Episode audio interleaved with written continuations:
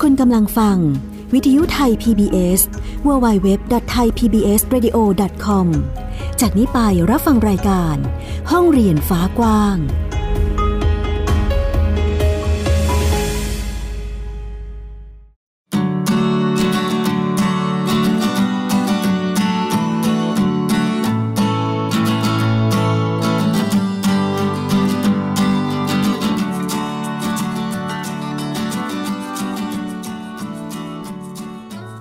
ค่ะคุณผู้ฟัง ต้อนรับคุณผู้ฟังทุกท่านค่ะ เข้าสู่รายการห้องเรียนฟ้ากว้างนะคะ คุณผู้ฟัง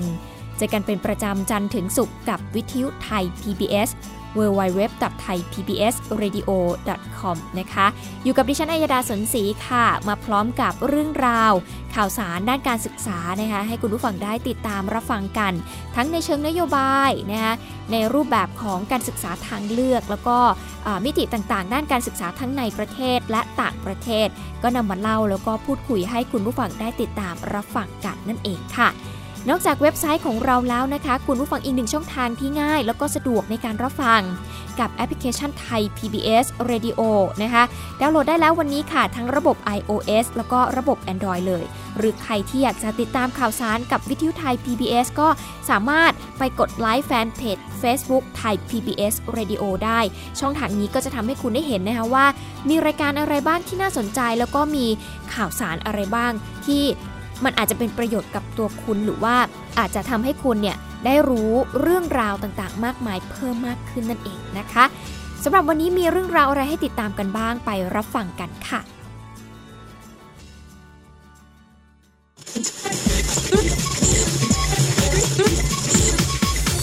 This is Thai PBS Radio Bangkok Thailand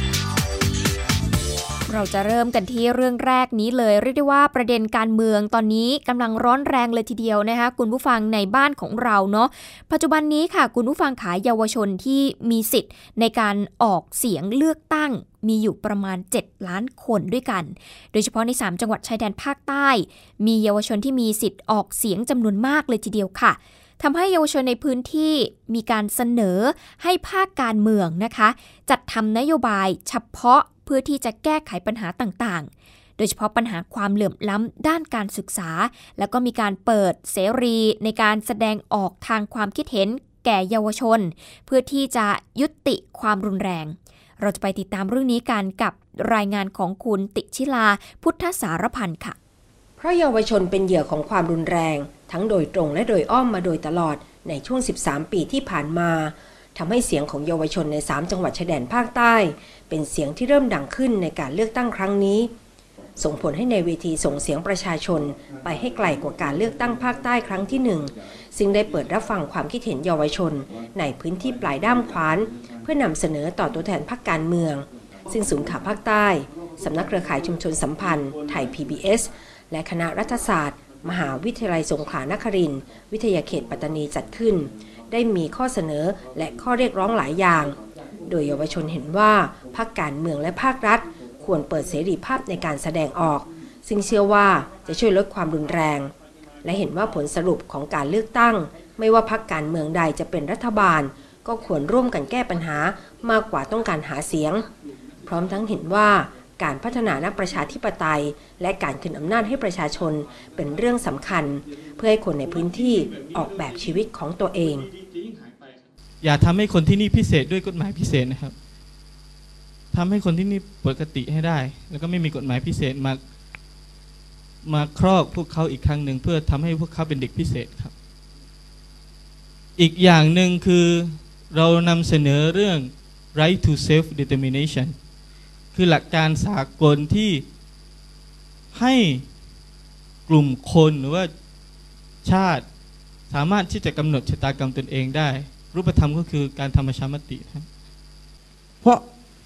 ผู้ใหญ่มองว่าการการความขัดแย้งเนี่ยมันเป็นสิ่งที่ร้ายแรงโดยโดยโดยใช้อำนาจโดยใช้กำจัดความขัดแย้งด้วยการยึดอำนาจ ผมมองว่ามันเป็นสิ่งที่ผิดผิดมาก นะครับ เพราะว่าเรามีเครื่องมือเรามีตัวประชาธิปไตยที่สามารถในการที่จะขจัดความขัดแย้งนั้นไปการเรียนรู้เนี่ยแต่สำหรับกลุ่มเยาวชนนอกระบบ และกลุ่มเยาวชนที่ดูแลเด็กที่ได้รับผลกระทบจากสถานการณ์ความรุนแรง อย่างกลุ่มลูกเลี้ยง เสนอให้ภาคการเมืองที่เข้ามาเป็นรัฐบาลชุดใหม่ ตั้งกระทรวงเด็กและกีฬา เพื่อให้เด็กสามารถกำหนดอนาคตของตัวเองได้ รวมถึงจัดทำนโยบายแก้ปัญหาเฉพาะสำหรับเยาวชนในพื้นที่ โดยเฉพาะการลดความเหลื่อมล้ำด้านการศึกษา การแก้ปัญหายาเสพติด รวมถึงปัญหาการว่างงานของเยาวชน ไม่ใช่คุณอายุเยอะแล้ว แล้วแล้วตอนนี้มันยุค 4.0 จะ 4 5.0 แล้วอะไรอย่างเงี้ยมันมันมันเปลี่ยนไปเยอะแยะมากมายนะครับ เพราะฉะนั้นแล้วเนี่ยมันไม่ใช่อยู่ตะกะหรือความคิดเดิมๆที่ผู้ใหญ่เขาเขาคิดมาครับ มันควรเปลี่ยนได้แล้ว เพราะว่าเยาวชนนอกระบบเลือกตั้งหรือว่าไม่เลือกตั้งก็เหมือนเดิม คือเยาวชนนอกระบบไม่ได้กลัวสสเลยนะครับ ไม่รู้จักด้วย ไม่กลัวไม่เคารพไม่อะไรเลยนะครับ ถ้าคุณให้ตังค์โอเค ไม่ว่าจะเป็นใครก็เคารพนี่คือเยาวชนนอกระบบ ผมจะพูดหลังจากเลือกตั้งนะครับ หลังจากเลือกตั้งถ้าคุณเป็นสสแล้วนะครับ อยากจะบอกได้เลยว่า เยาวชนกลุ่มเสี่ยงนะครับเขาอยากได้กิจกรรมที่สร้างสรรค์เหมือนกับเยาวชนในระบบ ด้านตัวแทนจากภาคการเมืองที่ร่วมเวทีรับฟังเสียงเยาวชนปลายด้ามขวานต่อภาคการเมือง ทั้งพรรคภูมิใจไทย ประชาธิปัตย์ประชาชาติไทย ไทยรักษาชาติ อนาคตใหม่ และพรรครวมพลังประชาชาติไทย เห็นตรงกันว่าพรรคการเมืองมีนโยบายที่รองรับความต้องการของเยาวชนหลายอย่าง โดยเฉพาะเยาวชนในจังหวัดชายแดนภาคใต้ ที่ขาดโอกาสทุกด้าน เมื่อเทียบกับเยาวชนในพื้นที่อื่นๆ และพรรคการเมืองส่วนใหญ่ พร้อมจะสนับสนุนบทบาทของเยาวชน ในการเข้ามาเสนอทางแก้ปัญหาเช่นการตั้งสภาเยาวชน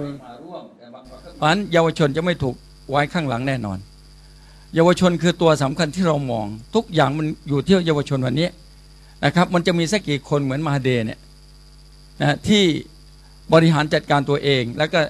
สามารถที่จะเข้าสู่วงการเมืองได้ แม้กระทั่งอายุจะมาก แล้วแต่เยาวชนเราจะให้ หนทางที่ถูกต้องระเบิดหน้าโรงเรียน ในโรงเรียนคุณครูเสียชีวิต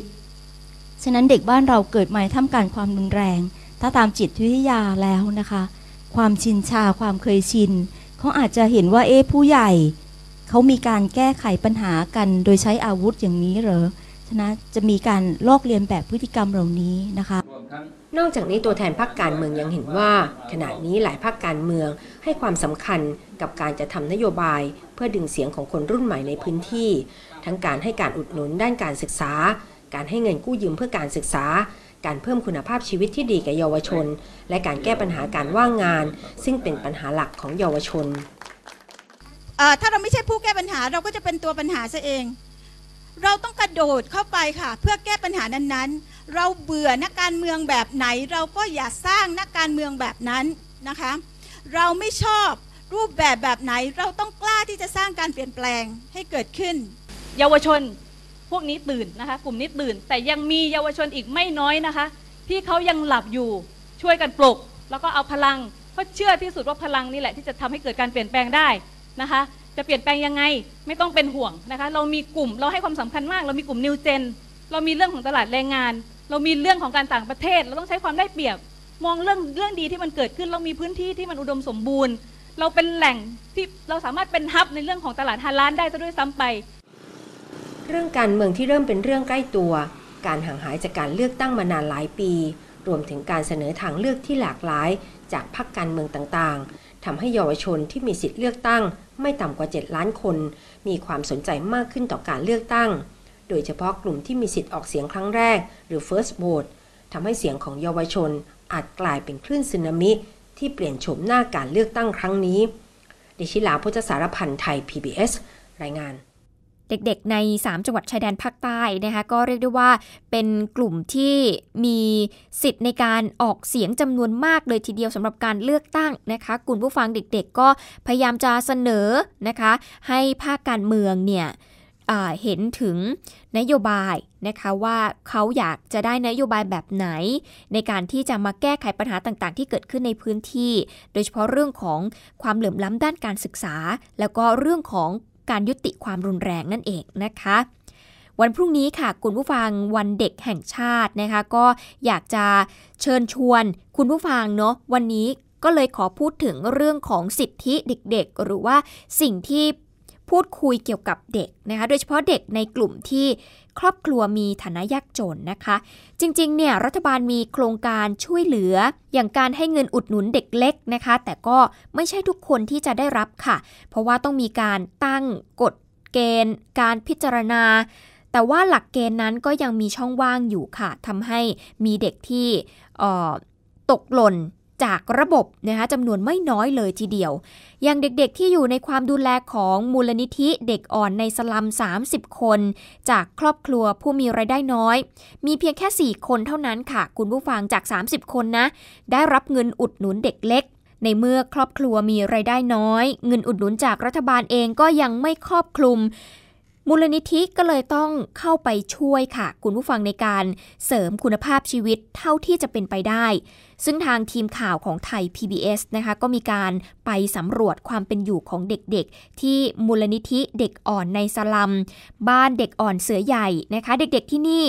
จะได้ทานขนมปังกรอบ แล้วก็นมสดเป็นของว่างในช่วงบ่ายนะคะ ส่วนมื้อเย็นเนี่ยทุกคนจะทานบะหมี่กึ่งสำเร็จรูป ใส่ผักแล้วก็ใส่ไข่นั่นเองค่ะ พอกลับไปที่บ้านเนี่ยมันความไม่มีมันก็ต้องไปจ่ายค่าที่จำเป็นก่อนนั้นเด็กจะถูกลืม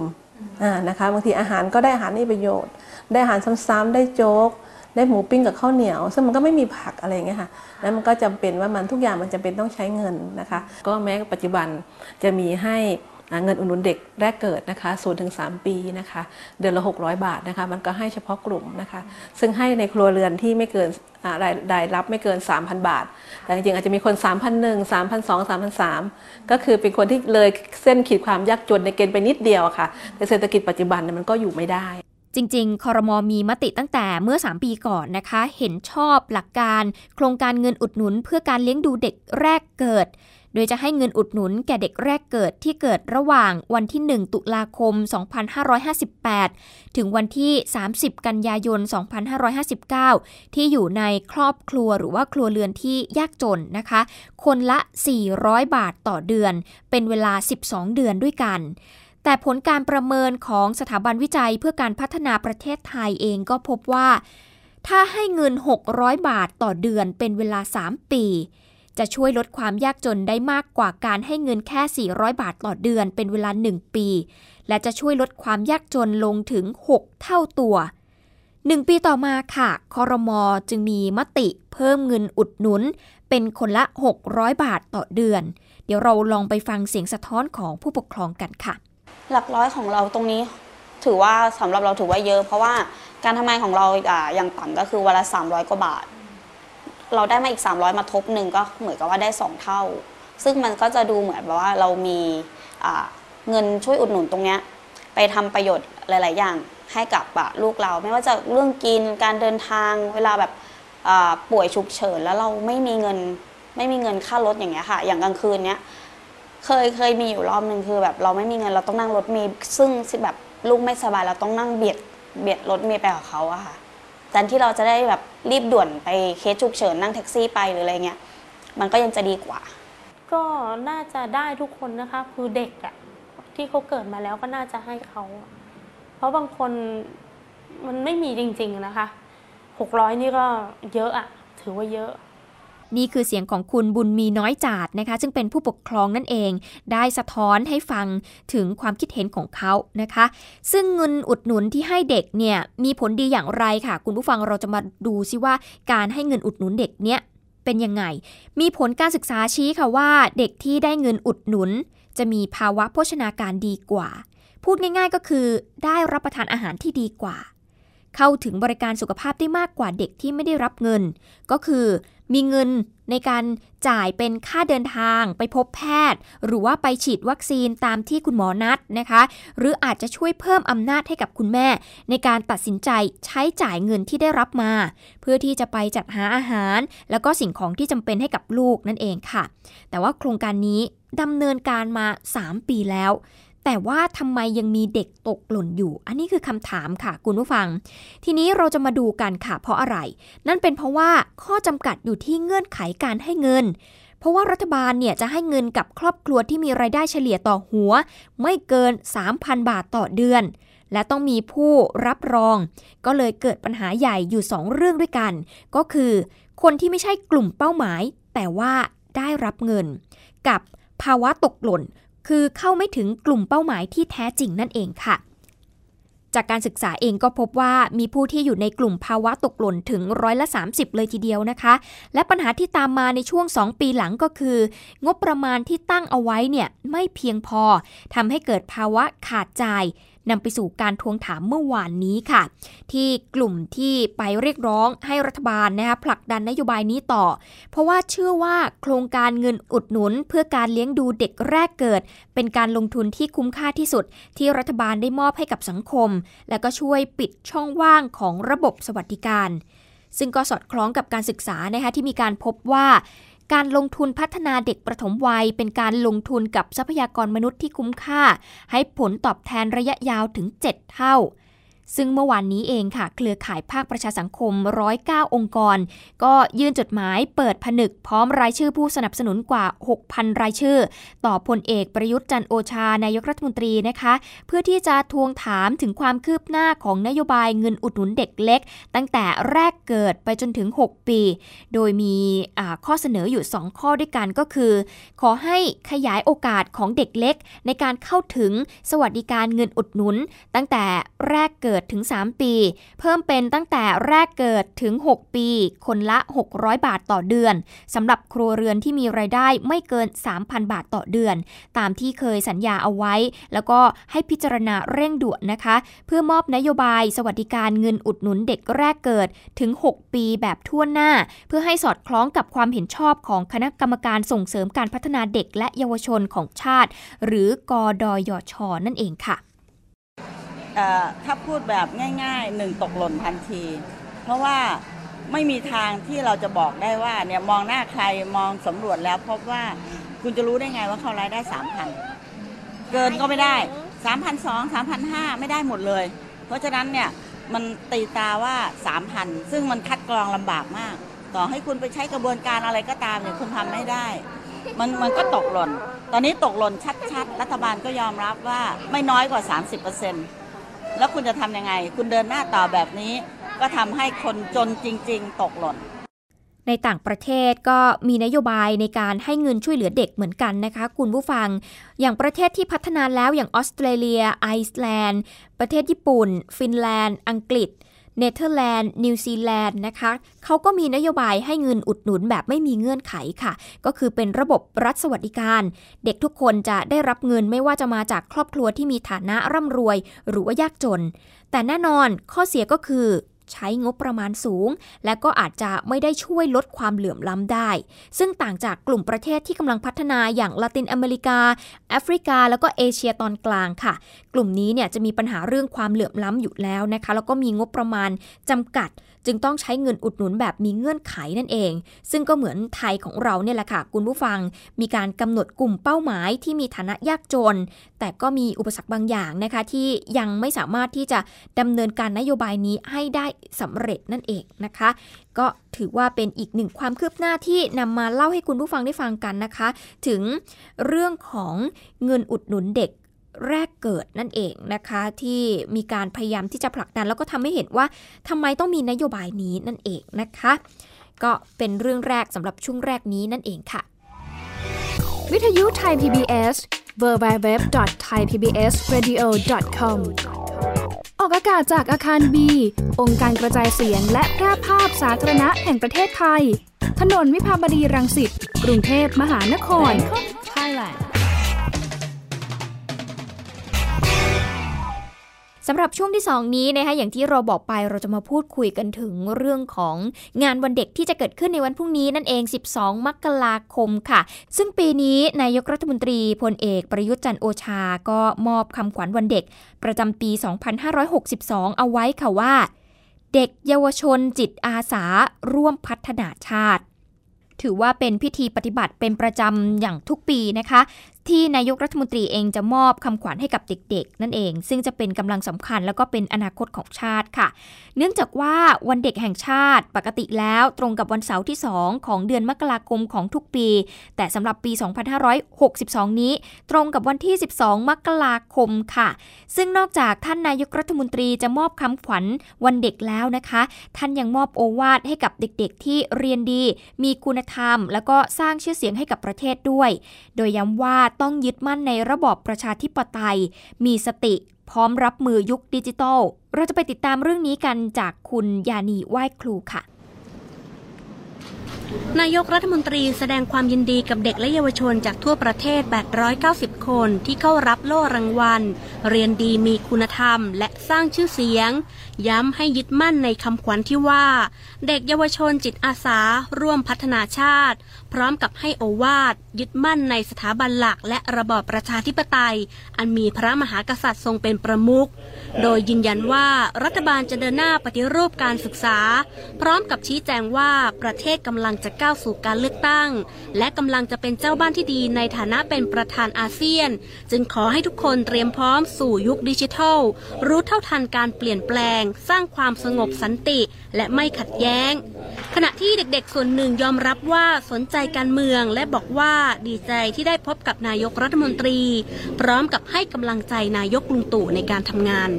เป็นครั้งแรกที่ได้เข้ามาแล้วก็เห็นการทำงานต่างๆ แล้วก็ได้มาพบนายก แล้วก็นายกก็ได้ให้ความรู้ให้ข้อคิดแก่พวกหนูแล้วก็เพื่อนๆมากมายค่ะวันนี้เราได้เจอตัวนายกต่อหน้าเป็นยังไงบ้าง ตื่นเต้นมากเลยค่ะ แต่ว่าก็ดีใจเพราะว่าเป็นประสบการณ์ที่น่าจดจำครั้งหนึ่งของชีวิตค่ะข ณะที่เด็กอีกส่วนแม้ไม่เคยไปร่วมกิจกรรมวันเด็กที่ทำเนียบรัฐบาล แต่ก็บอกว่ามีโอกาสไปร่วมงานที่ฐานทัพอากาศ ซึ่งเป็นอีกแห่งที่เด็กๆ ให้ความสนใจ เพราะมีการบินโชว์ผลัดแผลงของเครื่องบินขับไล่รุ่นต่างๆ ของกองทัพยานีไว้ครูไทย PBS รายงานนอกจากทำเนียบรัฐบาลแล้วก็ฐานทัพอากาศที่มีการเปิดโอกาสให้เด็กๆ ได้ลองเข้าไปชมสถานที่นะคะหรือว่าไปชมเครื่องบินผ่านผลแล้วเนี่ย เรายังมีอีกหนึ่งที่สำหรับใครที่ยังนึกไม่ออกนะคะ ว่าจะไปร่วมกิจกรรมวันเด็กที่ไหนดีนะคะ เราเชิญชวนมาที่สถานีโทรทัศน์ไทย PBS เลยค่ะ คุณผู้ฟังสำหรับวันพรุ่งนี้ วันเด็กแห่งชาติ ที่นี่เขาเปิดพื้นที่เรียนรู้อย่างสร้างสรรค์นะคะ โดยมีกิจกรรมที่จะสารอาชีพในฝันของเด็กและเยาวชนค่ะ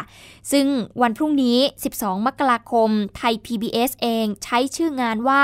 ดอเด็กคิดดีไทย PBS คิสเดย์ความพิเศษของปีนี้นะคะภายในงานเนี่ยมีการจัดกิจกรรมสารฝันด้านอาชีพให้กับน้องๆค่ะ ซึ่งเชื่อว่าจะเป็นการ เปิดมุมมองใหม่ๆ เกี่ยวกับอาชีพที่มีความหลากหลายนะคะ สร้างแรงบันดาลใจให้กับผู้ปกครองแล้วก็เด็กๆ ได้ค้นหาตัวเอง ได้เลือกการศึกษาของตัวเองนะคะ เพื่อที่จะนำไปสู่อาชีพในฝันในอนาคตของเด็กๆ นั่นเองค่ะ ที่พลาดไม่ได้เลยสำหรับกิจกรรมที่นี่นะคะคุณผู้ฟังแล้วก็ได้รับเสียงตอบรับดีเป็นประจำทุกปี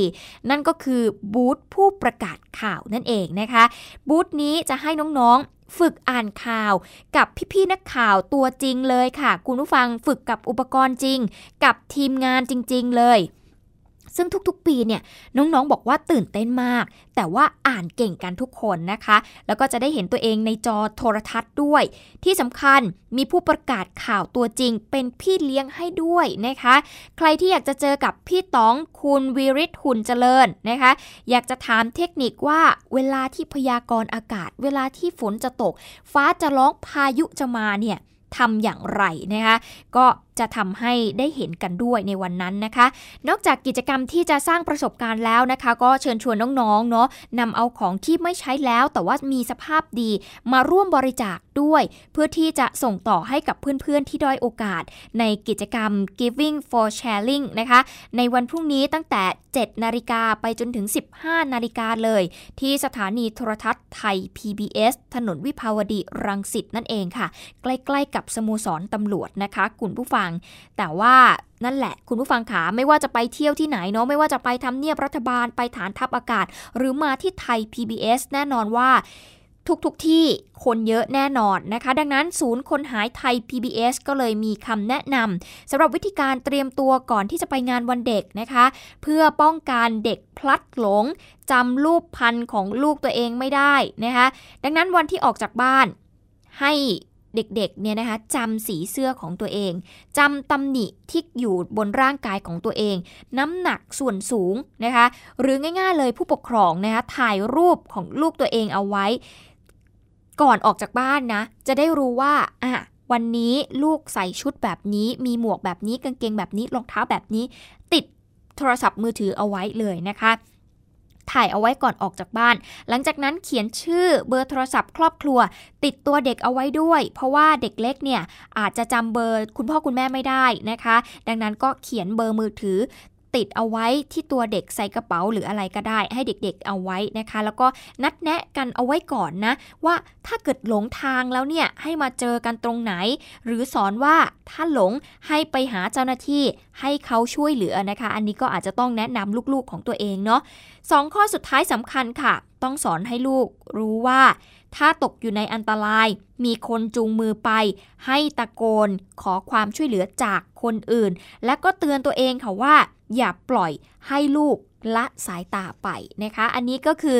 สิ่งที่ศูนย์คนหายไทย PBS แนะนำเอามาไว้สำหรับการเตรียมตัวก่อนที่จะออกไปงานวันเด็ก ไม่ว่าที่ไหนๆนะคะสามารถใช้หลักการนี้ได้เลยนั่นเองค่ะ